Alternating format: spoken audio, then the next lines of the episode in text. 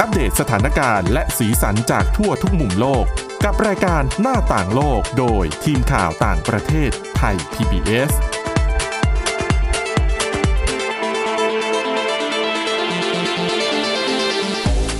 สวัสดีค่ะคุณผู้ฟังต้อนรับเข้าสู่รายการหน้าต่างโลกกันอีกครั้งนะคะ รายการของเราค่ะ ก็จะนำเรื่องราวข่าวสารที่น่าสนใจในต่างประเทศ ทั้งข่าวสารทันเหตุการณ์ รวมถึงบทความแล้วก็เรื่องราวอื่นๆ ที่น่าสนใจ วันนี้ก็เช่นเดียวกันค่ะ วันนี้นะคะดิฉันนำเรื่องราวเกี่ยวกับเทรนด์การท่องเที่ยวในปี 2023 ที่สำรวจมาจาก Airbnb นะคะก็เป็นผู้ให้บริการที่พักรายใหญ่ระดับโลกนะคะ เดี๋ยวเราจะได้ไปดูกันว่าในปีนี้รูปแบบการท่องเที่ยวทั่วโลกเป็นอย่างไรบ้างนะคะ รวมถึง เรื่องราวปัญหาสังคมในนิวซีแลนด์นะคะ ไม่น่าเชื่อนะคะว่ารัฐบาลของที่นั่นเนี่ยให้ความสำคัญกับปัญหาเยาวชนมากๆ โดยเฉพาะอย่างยิ่งในกลุ่ม เยาวชนที่อกหัก รัฐบาลเขาทุ่มเงินนับร้อยล้านบาทเลยนะคะ เพื่อที่จะแก้ปัญหานี้ ซึ่งเราจะมาติดตามประเด็นเหล่านี้ กับคุณอาทิตย์สมนเรืองรัศสุนทรแล้วก็ดิฉันสวรักษ์จากวิวัฒนาคุณค่ะ สวัสดีค่ะอะเดี๋ยวให้คุณ อาทิตย์สมนเตรียมความพร้อมไว้นะค่ะดิฉันสนใจมากเลยว่า รัฐบาลเขาจะแก้ปัญหาวัยรุ่นอกหักได้อย่างไรค่ะ เพราะว่าเชื่อว่าทุกคนจะต้องเคยเจอกับปัญหานี้ อกหัก ไม่ว่าจะเรื่องเล็กเรื่องใหญ่ต้องเคยเจอกันทั้งนั้นนะคะอะแต่ว่าเรื่องแรกไปดูเรื่องการท่องเที่ยวกันก่อน ปีนี้เนี่ยอาจจะเรียกได้ว่าการท่องเที่ยวกลับมาเปิด เปิดตัวกันแบบ สมบูรณ์แบบกันอีกครั้งแทบจะทั่วโลกแล้วนะคุณอาทิตย์สมนค่ะ ตั้งแต่หลังโควิดมานี่คุณไปเที่ยวที่ไหนมาแล้วบ้างที่เป็นต่างประเทศแบบเต็มที่ต่างประเทศเหรอคะค่ะ ยังไม่ได้ไปเลยค่ะหรอกโควิดเขานั่นแล้วนะเขาผ่อนคลายกฎแล้วนะ ไปเที่ยวไหนสบายยิ่งในอาเซียนเนี่ยหลายประเทศค่ะ ไปได้เลยไม่ต้องขอวีซ่านะคะ แต่นี่คือไปเที่ยวในเมืองไทยมา ใช่ค่ะอืมนะคะอะนั่นก็แล้วแต่ไลฟ์สไตล์ว่าใครชอบแบบไหน วันนี้ดิฉันไปเจอบทความที่น่าสนใจค่ะ เป็นผลการสำรวจข้อมูลของ Airbnb นะคะ ก็เป็นเป็นแพลตฟอร์มให้บริการที่พักค่ะยอดนิยมระดับโลกเลยค่ะ เขาก็สำรวจจากผู้ที่ใช้บริการของเขานี่แหละนะคะ ก็พบว่ารูปแบบการท่องเที่ยวในปี 2023 เนี่ยนะคะ เขาพบว่าคนส่วนใหญ่เนี่ย จะให้ความสำคัญกับการท่องเที่ยวที่ เดินทางกันแบบเป็นกลุ่มมากขึ้นอืมเช่นอาจจะไปกับกลุ่มเพื่อน หรือว่ากับครอบครัวนะคะ และนอกจากนี้ค่ะ เทรนด์หนึ่งที่กำลังมาคือการเดินทางท่องเที่ยวแบบนำสัตว์เลี้ยงไปด้วย ซึ่งของ Airbnb เองเนี่ยนะคะเขาก็มีเจ้าของที่พักที่เปิดรับสัตว์เลี้ยงด้วยเช่นกันค่ะมีจำนวนเพิ่มมากขึ้นนะคะ นอกจากนี้ค่ะพบว่า ระยะเวลาในการเข้าพักในแต่ละที่เนี่ยมันยาวนานมากขึ้น ซึ่งเขาบอกว่าอย่างในประเทศไทยค่ะ อัตราการเข้าพักเนี่ยเฉลี่ยอยู่ที่ 5 คืนอืมนะคะ เหตุผลเนื่องจากว่าจะมีกลุ่มคนที่เขาเรียกว่ากลุ่มโนแมดก็คือว่าเป็นกลุ่มที่สามารถทำงานได้จากทุกที่ทั่วโลกค่ะ คนกลุ่มนี้เนี่ยไปเที่ยวด้วยทำงานด้วยก็ได้ ดังนั้นเนี่ยเวลาในการท่องเที่ยวของเขาจึงยืดเวลาออกไปได้นานขึ้นค่ะไม่เหมือนอย่างเราที่แบบจะไปเที่ยวทีต้องแบบลาพักร้อนลาหยุดแล้วก็เที่ยวอย่างเดียวนะคะ ก็จะเป็นกลุ่มการท่องเที่ยวอีกแบบหนึ่ง ในส่วนของประเทศไทยนะคะเขาพบว่ากรุงเทพมหานครค่ะ เป็นปลายทางอันดับหนึ่งที่มีการจองที่พักมากที่สุดของ Airbnb นะคะ โดยปีที่แล้วเนี่ยประเทศไทยมีนักท่องเที่ยวเดินทางเข้ามามากถึง 11 ล้าน ประมาณ 11 ล้าน1แสนห้าหมื่นคนอืมแน่นอนอันดับหนึ่งก็คือกรุงเทพค่ะที่คนนั้นเดินทางมาท่องเที่ยวนะคะ รองลงมาก็คือภูเก็ต พัทยา เชียงใหม่ แล้วเกาะสมุยค่ะค่ะ ส่วนนักท่องเที่ยวต่างชาติที่เดินทางมาไทยมากที่สุด เมื่อวัดจากแพลตฟอร์มของ Airbnb นะคะ อันดับหนึ่งคือสหรัฐอเมริกา ตามมาด้วยสหราชอาณาจักร แล้วก็คนจากฝั่งยุโรป เกาหลีใต้ ออสเตรเลียแล้วก็จีน อันนี้คือปีที่แล้วค่ะ แต่ปีนี้ตัวเลขนักท่องเที่ยวจากจีนน่าจะแซงหน้า เพราะว่าเขาเพิ่งจะแบบเปิดให้คนเดินทางออกนอกประเทศแบบได้จริงจังเมื่อช่วงต้นปีนี้เองค่ะนะคะ ส่วนประเทศไทยภาพโดยรวมนะคะ ยังคงติดอันดับ 1 ใน 5 ปลายทางยอดนิยมบน Airbnb ค่ะ และเขาก็คาดกันว่าปีนี้อะนักท่องเที่ยวจีน จะเป็นกลุ่ม เป็นนักท่องเที่ยวกลุ่มหลัก ๆ เลยที่ออกเดินทางไปต่างประเทศค่ะ เพราะอย่างที่บอก จีนเขาปิดประเทศมา3ปี การเข้าการออกเนี่ยลำบาก แต่ว่าช่วงต้นปีที่ผ่านมาเขาเปิดเต็มที่แล้ว เราก็จะได้เห็นนักท่องเที่ยวจีนออกไปผจญภัยในโลกมากขึ้นนะคะ ตั้งแต่เปิดก็คือทยอยเดินทางกัน ใช่ เหมือนเตรียมพร้อมสำหรับการเดินทางจริงค่ะๆค่ะ ทีนี้มาถึงช่วงสงกรานต์นะคะ ที่เพิ่งจะผ่านมานี่แหละ เขาพบว่าในช่วงเทศกาลสงกรานต์ในเมืองไทยเนี่ยนะคะ มีการค้นหาที่พักในประเทศไทยเพิ่มขึ้นถึง 310%เมื่อเทียบกับปีที่ผ่านมาค่ะ และ5เมืองปลายทางในเมืองไทยที่นักท่องเที่ยวค้นหามากที่สุด อันดับหนึ่งกรุงเทพ อันดับสองพัทยา อันดับสามเชียงใหม่ อันดับสี่กระบี่ แล้วก็อันดับห้าภูเก็ตค่ะอืมนะคะ ส่วนนักท่องเที่ยวต่างชาติที่จะเดินทางมาที่เดินทางมาเที่ยวไทยในช่วงสงกรานต์มากที่สุดนะคะ ได้แก่ออสเตรเลียค่ะสหรัฐอเมริกา สหราชอาณาจักร เยอรมนีและฝรั่งเศสอืมส่วนประเทศในอาเซียนเหมือนกันก็ไม่น้อยหน้านะเขาตั้งใจเลยว่าจะต้องมาเล่นน้ำสงกรานต์ในเมืองไทย ได้แก่สิงคโปร์ เกาหลีใต้ จีนและมาเลเซียนะคะอะอันนี้ก็เป็นรูปแบบการท่องเที่ยวนะคะดันดาผู้ประกอบการก็จะได้เตรียมตั้งรับกันถูกนะคะ เพราะว่าไทยเนี่ยยังคงเป็นสถานที่ท่องเที่ยวยอดนิยมอันดับต้นๆ ติดท็อป 5 ท็อป 10 ในระดับโลกทั้งนั้นเลยนะคะอะในทางกลับกัน เขาก็มีการสำรวจว่าแล้วคนไทย มีความต้องการเดินทางไปต่างประเทศเมืองไหน เป็นประเทศไหนเป็นประเทศที่แบบอันดับต้นๆที่มีการค้นหาข้อมูลเยอะที่สุดนะคะ อันดับหนึ่งเกาหลีใต้อันนี้ไม่น่าแปลกใจดิฉันนึกว่าจะเป็นญี่ปุ่น ญี่ปุ่นก็ติดอันดับญี่ปุ่นอยู่อันดับห้าค่ะอ่เกาหลีใต้อันดับหนึ่งอันดับสองสหรัฐอเมริกา อันดับสามสหราชอาณาจักร อันดับสี่ฝรั่งเศสแล้วก็ญี่ปุ่นปิดท้ายนะคะ ส่วนเมืองที่นักท่องเที่ยวคนไทยจองห้องพักมากที่สุด อันดับหนึ่งก็คือกรุงโซลของเกาหลีใต้ค่ะอันดับสองกรุงลอนดอนของอังกฤษ อันดับสามกรุงปารีสของฝรั่งเศส อันดับสี่ที่เมลเบิร์นของออสเตรเลีย แล้วก็นครนิวยอร์กของสหรัฐอเมริกานะคะ อะ นั่นก็เป็นรูปแบบแนวโน้มการท่องเที่ยวในปี 2023 นะคะ ก็ เวลาผ่านไปเร็วเนอะตอนนี้แป๊บๆใกล้จะครึ่งปีแล้วค่ะ คุณผู้ฟังท่านไหนยังไม่ได้ออกเดินทางท่องเที่ยว แนะนำนะคะ เจียดเวลาใช้วันหยุดพักร้อนหรือวันพักผ่อนเท่าที่มีเนี่ย ไป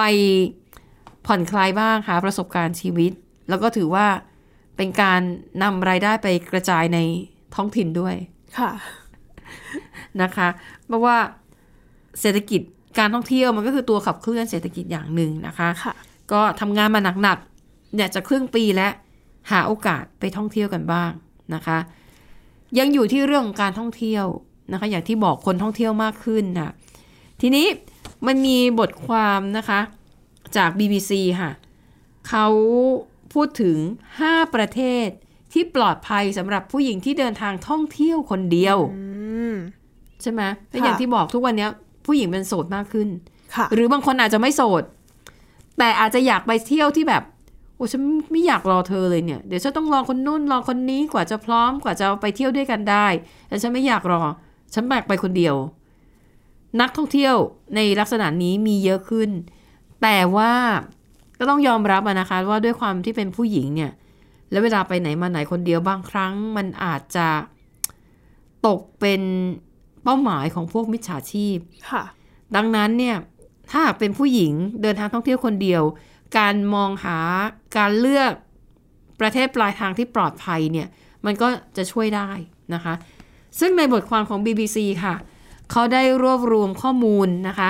จากหลาย ๆ บริษัทเลย ไม่ว่าจะเป็นสมาคมการเดินเรือท่องเที่ยวของนอร์เวย์นะคะ แล้วก็ เป็นรายงานนะคะ เกี่ยวกับเรื่องความปลอดภัยของผู้หญิงความเสมอภาคของผู้หญิงจากหลาย ๆ หน่วยงาน ทั้งจากมหาวิทยาลัยจอร์จทาวน์ทั้งจากรายงานของ World Economic Forum นะคะเขาก็ไปเอารายงานต่าง ๆ นานาเหล่านี้แล้วก็มาสำรวจว่า 5 ประเทศ ที่ปลอดภัยมากที่สุดสำหรับผู้หญิงที่เดินทางคนเดียวมีอะไรบ้างนะคะเผื่อจะไปตามรอยกันค่ะ ประเทศแรก อันนี้คือเราเราไม่ได้เรียงจาก1นถึงหนะเพ ราะอย่างที่บอกว่าเขารวบรวมมาจากหลาย ๆ รายงานหลาย ๆ ฉบับค่ะนะคะอะห้าอันดับแรกนะคะ ประเทศแรกที่เราจะพูดถึงก็คือสโลวีเนีย สโลวีเนียเนี่ยนะคะ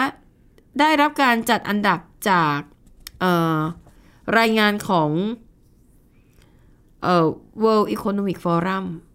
นะคะสำหรับประเทศในแถบยุโรปกลางแล้วก็ยุโรปตะวันออก สโลวีเนียถือเป็นประเทศที่ ปลอดภัยมากที่สุดสำหรับผู้หญิงในแง่ของการรับรู้ เพราะบอกว่าการสำรวจความเห็นของผู้หญิง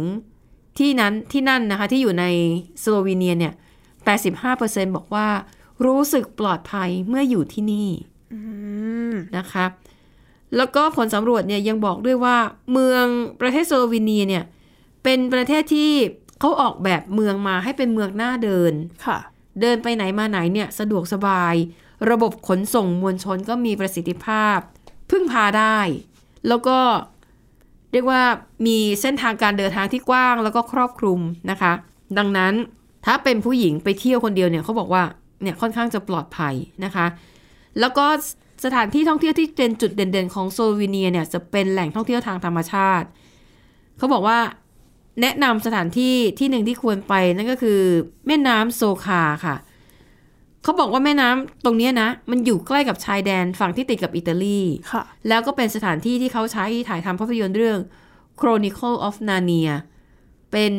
เป็นนวนิยายเกี่ยวกับนาเนียก็คือเป็นแบบสิงโตตัวใหญ่ๆ แล้วก็ในค่ะเรื่องก็จะเป็นแบบแนวแฟนซีเขาบอกสวยมากนะคะ แนะนำให้ไปเที่ยวได้ ต่อให้เป็นผู้หญิงคนเดียวไปเดินป่าไอจุดที่เขาแนะนำมาเดินได้ปลอดภัยค่ะนะคะ อีกประเทศต่อมาค่ะ ที่ปลอดภัยต่อผู้หญิงที่เดินทางคนเดียว อันนี้ค่อนข้างจะแปลกหน่อยนะ ประเทศรวันดารวันดานี่อยู่ในทวีปแอฟริกาค่ะ ถ้าจะคุ้นหูที่สุดคือเป็นประเทศที่มีการต่อสู้แล้วก็ฆ่าล้างเผ่าพันธุ์ ระหว่างชนเผ่าตุตซี่กับฮูตู ค่ะ ถ้าอยากรู้เรื่องนี้ต้องไปดูภาพยนตร์เรื่องโฮเทลรวันดานะคะ อันนั้นสร้างจากเรื่องจริง อะ แต่ตอนนี้รวันดา กลายเป็นประเทศที่มีความปลอดภัยสูงไปแล้วนะคะ แล้วก็เป็นประเทศที่ติดอันดับหนึ่งในแง่ความเสมอภาคทางเพศทางเพศนะคะ เพราะว่า 55%ของสสในสภาเป็นผู้หญิงนะคะ แล้วก็คนที่เคยใช้ชีวิตอยู่ที่รวันดาค่ะ ก็บอกว่ารวันดาเนี่ยเป็นเมืองที่มีความปลอดภัยมาก ๆ เลยนะสำหรับ นักท่องเที่ยวที่เดินทางคนเดียวไม่ว่าจะผู้หญิงผู้ชายค่ะเพราะว่าที่เมืองเนี้ยมีทั้งตำรวจมีทั้งเจ้าหน้าที่รักษาความปลอดภัยทหารเนี่ยคือคอยประจำการอยู่แทบแทบทุกที่อืมแล้วก็อยู่ตลอดเวลาด้วยนะคะ คือถ้าเป็นบางคนอาจจะรู้สึกว่าเมืองที่มีตำรวจทหารประจำการอยู่เยอะๆมันดูแล้วคงไม่น่าปลอดภัย ถ้าปลอดภัยไม่น่าจะมีตำรวจใช่ไหมใช่ค่ะแต่ว่าคนที่เคยอยู่ที่รวันดาเขาบอกว่าไม่ใช่อย่างนั้นเลยนะคะ เจ้าหน้าที่เหล่านี้ทำหน้าที่ได้เป็นอย่างดี เวลาเกิดเหตุร้ายขึ้นเนี่ย เราสามารถขอความช่วยเหลือได้ตลอดเวลา แล้วก็ เจ้าหน้าที่ส่วนใหญ่เป็นมิตรกับนักท่องเที่ยว ค่ะ แล้วรวันดาเนี่ยสองภาษาภาษาทางการเนี่ย ใช้ภาษาอังกฤษกับภาษาฝรั่งเศสอืมดังนั้นก็ไม่น่าจะมีปัญหาแล้ว เพราะว่าภาษาอังกฤษส่วนใหญ่ก็พูดกันได้อยู่แล้วค่ะนะคะ ดังนั้นเนี่ยรวันดาถือเป็นอีกหนึ่งประเทศที่ น่าสนใจนะคะสำหรับผู้หญิงที่ต้องการเดินทางท่องเที่ยวคนเดียวนะคะ ประเทศต่อมาค่ะ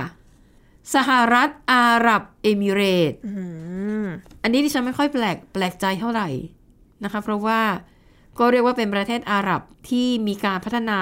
ประเทศที่มีความทันสมัยค่ะ แล้วเราก็ไม่ค่อยได้ยินเรื่องร้ายๆเกิดขึ้นใน UAE เนาะใช่ ไม่ว่าจะเป็นเรื่องอะหลักการทางศาสนาอิสลาม เรื่องการแต่งกงแต่งกายเขาก็ ไม่ค่อยมีข่าวไม่ดีอะค่ะนะคะ ประเทศสหรัฐอาหรับเอมิเรตส์นะคะ ได้รับการจัดอันดับค่อนข้างดีนะคะ ในแง่ความปลอดภัยในชุมชนนะคะ จากการจัดอันดับของเอ่อองค์การที่ดิฉันพูดไปพูดถึงไปตั้งแต่ต้นนะ World ค่ะ Economic Forum นะคะ ผลการสำรวจความเห็นของผู้หญิงอายุ 15 ปีขึ้นไป 98.5%บอกว่ารู้สึกปลอดภัยมาก หากว่าต้องเดินคนเดียวตามลำพังในตอนกลางคืน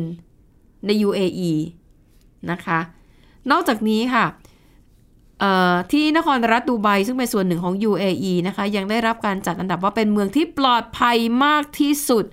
จากการจัดอันดับของบริษัทด้านประกันภัยที่ชื่อว่า Insure My Trip ค่ะนะคะอะก็ดูจากปัจจัยทั้งหมดนี้แล้ว ก็ UAE น่าสนใจนะคะ แล้วเขาบอกว่าถ้าหากว่าไปเนี่ยเขาแนะนำว่าให้ไปซื้อทัวร์ท่องเที่ยวทะเลทรายอืมเนื่องจากว่าจะเป็นวิธีที่ดีที่สุดในการที่จะได้พบเห็นสิ่งที่น่าสนใจ แล้วก็ได้พบกับผู้คนที่น่าสนใจด้วย แล้วทำให้คุณรู้สึกได้ผจญภัยด้วยนะคะอะ UAE นะคะอันดับต่อมาค่ะ ญี่ปุ่น อืมอันนี้คงไม่ต้องบรรยายสรรพคุณอะไรกันมากค่ะนะคะ คนไทยเรารู้จักกันดีอยู่แล้ว ก็ติดอันดับหนึ่งในสิบของประเทศที่ปลอดภัยที่สุดในโลกจากการจัดอันดับของ global peace index นะคะ ดัชนีด้านสันติภาพของโลก ก็รู้กันดีญี่ปุ่นนั้น สถิติการเกิดอาชญากรรมน้อยมาก แค่มีคนใช้มีดไล่แทงคนเสียชีวิตแค่หนึ่งคนเนี่ย คือกลายเป็นข่าวดังไปทั่วประเทศอะค่ะนะคะ แล้วก็ของหายก็รู้กันดี ยังไงก็ไม่หาย เราลืมวางไว้ตรงไหนกลับมาอีกที มันก็ยังอยู่ตรงนั้นค่ะ และนอกจากนี้ค่ะ ด้วยญี่ปุ่นเนี่ยเขาก็จะมีปัญหาเรียกว่าประชากรที่มันลดจำนวนลงเรื่อยๆ คนใช้ชีวิตตามลำพังมากขึ้น ดังนั้นพวกร้านอาหารสถานบันเทิงทั้งหลายเนี่ยเขาก็จะปรับรูปแบบธุรกิจเพื่อรองรับลูกค้าที่มาคนเดียวอืม กินข้าวคนเดียว ไปเที่ยวผับคนเดียว อะไรแบบเนี้ยค่ะ ดังนั้นถ้าเราเป็นนักท่องเที่ยวผู้หญิงไปคนเดียวก็ไม่มีปัญหา เราก็สามารถกลมกลืนไปกับเขาได้นะคะอะญี่ปุ่น ก็เรียกว่ามีจุดแข็งเพิ่มขึ้นอีกอย่างหนึ่งแล้วนะคะค่ะประเทศสุดท้ายค่ะนอร์เวย์อันนี้อยู่ในยุโรปนะคะ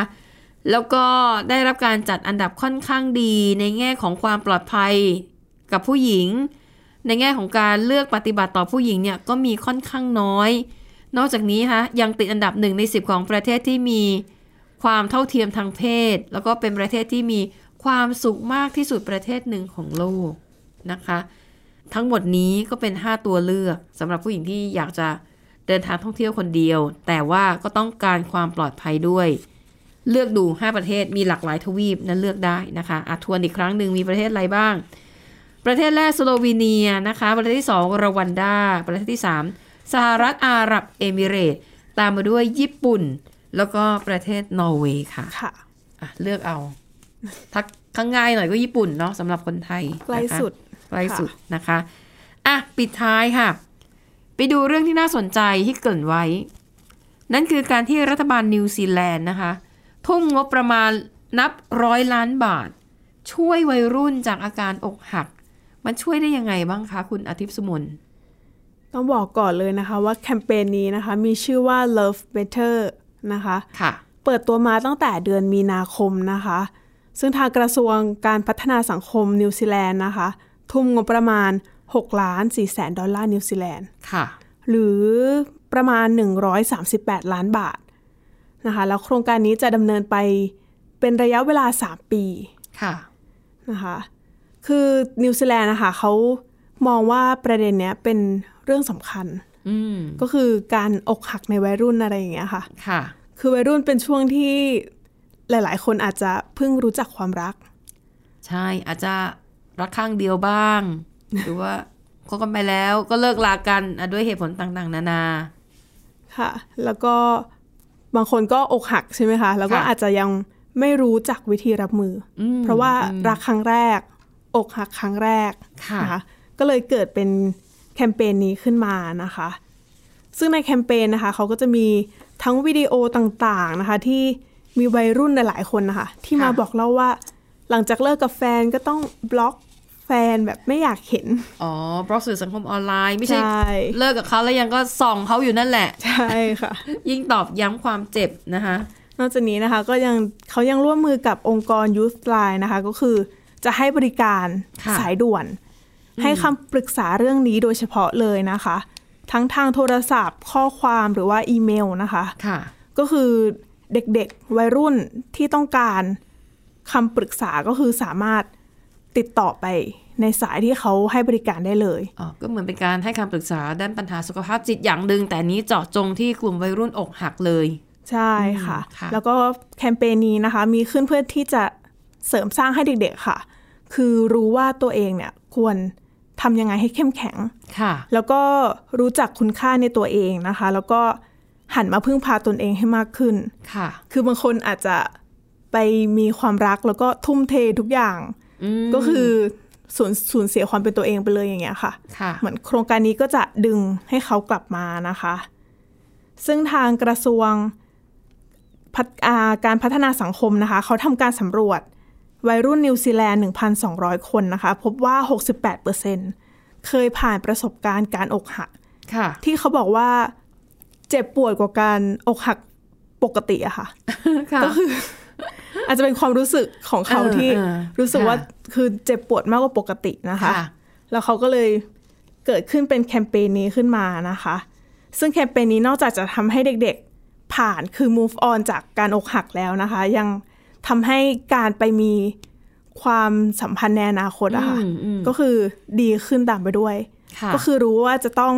ทำตัวยังไง หรือว่ารับมือยังไงค่ะนะคะ แล้วจริง ๆ โครงการนี้นะคะ ยังเป็นความพยายามของรัฐบาลนิวซีแลนด์นะคะ ในการอ่ากำจัดความรุนแรงในในครอบครัว แล้วก็ความรุนแรงทางเพศค่ะ คือนิวซีแลนด์นะคะ มีปัญหาเรื่องนี้อืมคือสถิตินะคะ พบว่า ในแต่ละปีอะค่ะตำรวจนิวซีแลนด์นะคะ จะต้องไปสืบสวนเหตุเหล่านี้ค่ะ มากกว่า 1 0 0 0 0แสนเคสนะคะ ก็คือปัญหาความรุนแรงในครอบครัวต่างๆนะคะ และในปี 2020 นะคะตำรวจเนี่ยยังได้รับรายงานเกี่ยวกับความรุนแรงทางเพศอ่า9,723 เหตุการณ์ค่ะนะคะ ซึ่งในจำนวนนี้ประมาณครึ่งหนึ่ง เป็นเหตุการณ์ของคนที่มีอายุอ่า ต่ำกว่า 18 ปีอะค่ะค่ะ ก็คือเป็นเหตุการณ์ที่วัยรุ่นเผชิญอ่าเผชิญในช่วงวัยรุ่นนั่นเองนะคะ ซึ่งเขาก็เลยออกแคมเปญนี้ขึ้นมาอาจจะดูเป็นแคมเปญที่ดูน่ารักน่ารัก แต่ว่าจริง ๆก็คือ เป้าหมายจริงๆคือพยายามลดปัญหาความรุนแรงในครอบครัว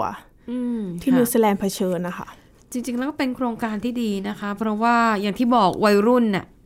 เจ็บปวดครั้งแรกอกหักครั้งแรก คือถ้าบางคนเนี่ยสามารถประคับประคองตัวเองผ่านไปได้ก็แล้วไป แต่ถ้าบางคนเยียวยาความรู้สึกตัวเองไม่ไหว แล้วอาจจะลงเอยด้วยการฆ่าตัวตาย ซึ่งเราก็เคยเกิดขึ้นมาแล้ว ดังนั้นเนี่ยการมีหน่วยงานที่ให้คำปรึกษาด้านนี้ โดยเฉพาะเนี่ยดิฉันรู้สึกว่าเออดีเหมือนกันนะ เพราะบางทีถ้าไปปรึกษาพ่อแม่ หรือไปปรึกษาเพื่อนได้ด้วยกันเอง อาจจะได้คำแนะนำที่ไม่ค่อยเวิร์กเท่าไหร่ ค่ะ เช่น ผู้ใหญ่บางคนอาจจะรู้สึกว่า โอ๊ยมันเรื่องธรรมดา อกหักดีกว่ารักไม่เป็นอ่าอะไรแบบเนี้ยเดี๋ยวทำใจไปเดี๋ยวก็ดีขึ้นเองอะค่ะลูกอะไรเงี้ยแต่สำหรับเด็กบางคนเนี่ยความรู้สึกเขาอย่างที่คุณอาทิตย์สุมนเล่าว่า บางคนเขารู้สึกว่าเขาเจ็บปวด มีความรู้สึกเจ็บปวดมากกว่าปกติค่ะ คืออกหักเหมือนกับ ฉันจะมีชีวิตอยู่ต่อไปไม่ได้ถ้าหากว่าขาดเธอหรือว่าขาดเขานะคะ ดังนั้นพอมีองค์กรแบบเนี้ยมีผู้เชี่ยวชาญคอยให้คำตอบ มันก็น่าจะช่วยเยียวยาจิตใจได้แบบตรงจุด และที่สำคัญดิฉันที่ คิดถึงอีกเรื่องหนึ่งก็คือ บางทีวัยรุ่นเนี่ยเขาก็อาจจะอะเป็นแฟนคนแรก แต่ว่าความสัมพันธ์นั้นมันยังไม่ใช่ มันยังไม่เหมาะสม เช่น ฝ่ายชายอาจจะชอบใช้ความรุนแรงค่ะ แล้วตัวผู้หญิงอาจจะรู้สึกว่าฉันรักเขาฉันต้องทน ถ้าฉันไม่ทนหรือว่าไม่ยอมให้เขาทำร้ายร่างกาย เขาจะเลิกรักฉันแล้วฉันจะมีชีวิตอยู่ต่อไปบนโลกนี้ไม่ได้อะไรแบบเนี้ยบางทีเด็กวัยรุ่นเขาก็ไม่รู้จริงค่ะๆแต่ถ้ามีเจ้าหน้าที่คอยมาชี้แนะว่า นี่มันไม่ใช่ความสัมพันธ์ที่ดี ความสัมพันธ์ที่ดีคือควรจะอยู่แล้วมีความสุข สบายใจสบายกาย แต่ถ้าคบกันแล้ว คุณคุณมีความสุขเหรอหามตัวเอง คุณถูกเขาทำร้ายร่างกายแบบนี้ มันใช่เหรอ พอมีคนพูดแบบเนี้ย มันอาจจะทำให้เยาวชนเหล่านั้นแบบ เออใช่ ค่ะ นี่มันไม่ใช่ความสัมพันธ์ที่ดีอะไรแบบเนี้ยนะคะ เออดิฉันมองว่าเป็นโครงการที่ดีนะ ใช่ เพราะว่าเด็กบางคนจริงๆอะค่ะก็คือ พอโตมาแล้วพอไม่มีคนให้คำแนะนำอะค่ะใช่คือเขาไม่รู้จริง ๆ ว่าสิ่งที่เจอค่ะอยู่อะคือไม่ใช่เรื่องปกติ บางทีเด็กบางคนครอบครัวไม่ได้อบอุ่นอืมใช่ไหมคะบางทีค่ะอาจจะไม่ได้อยู่กับพ่อแม่ พอมีปัญหาไม่รู้จะไปหันหน้าไปหาใครอ่านี่เป็นเป็นเรื่องที่ดีมากๆนี่ต้องขอบคุณคุณอาทิตย์สุมนนะคะ ไปติดตามบทความเรื่องราวที่น่าสนใจมาเล่าให้ฟังกันค่ะซึ่งเราก็หวังว่าเรื่องราวแบบนี้เนี่ยจะเป็นประโยชน์กับคุณผู้ฟังบ้างนะ ไม่มากก็น้อยค่ะนะคะ อะวันนี้หมดเวลาแล้วขอบคุณสำหรับการติดตาม กลับมาพบกับพวกเราได้ใหม่ในตอนหน้าวันนี้เราและทีมงานลาไปก่อน สวัสดีค่ะ สวัสดีค่ะ Thai PBS podcast. View the world via the voice.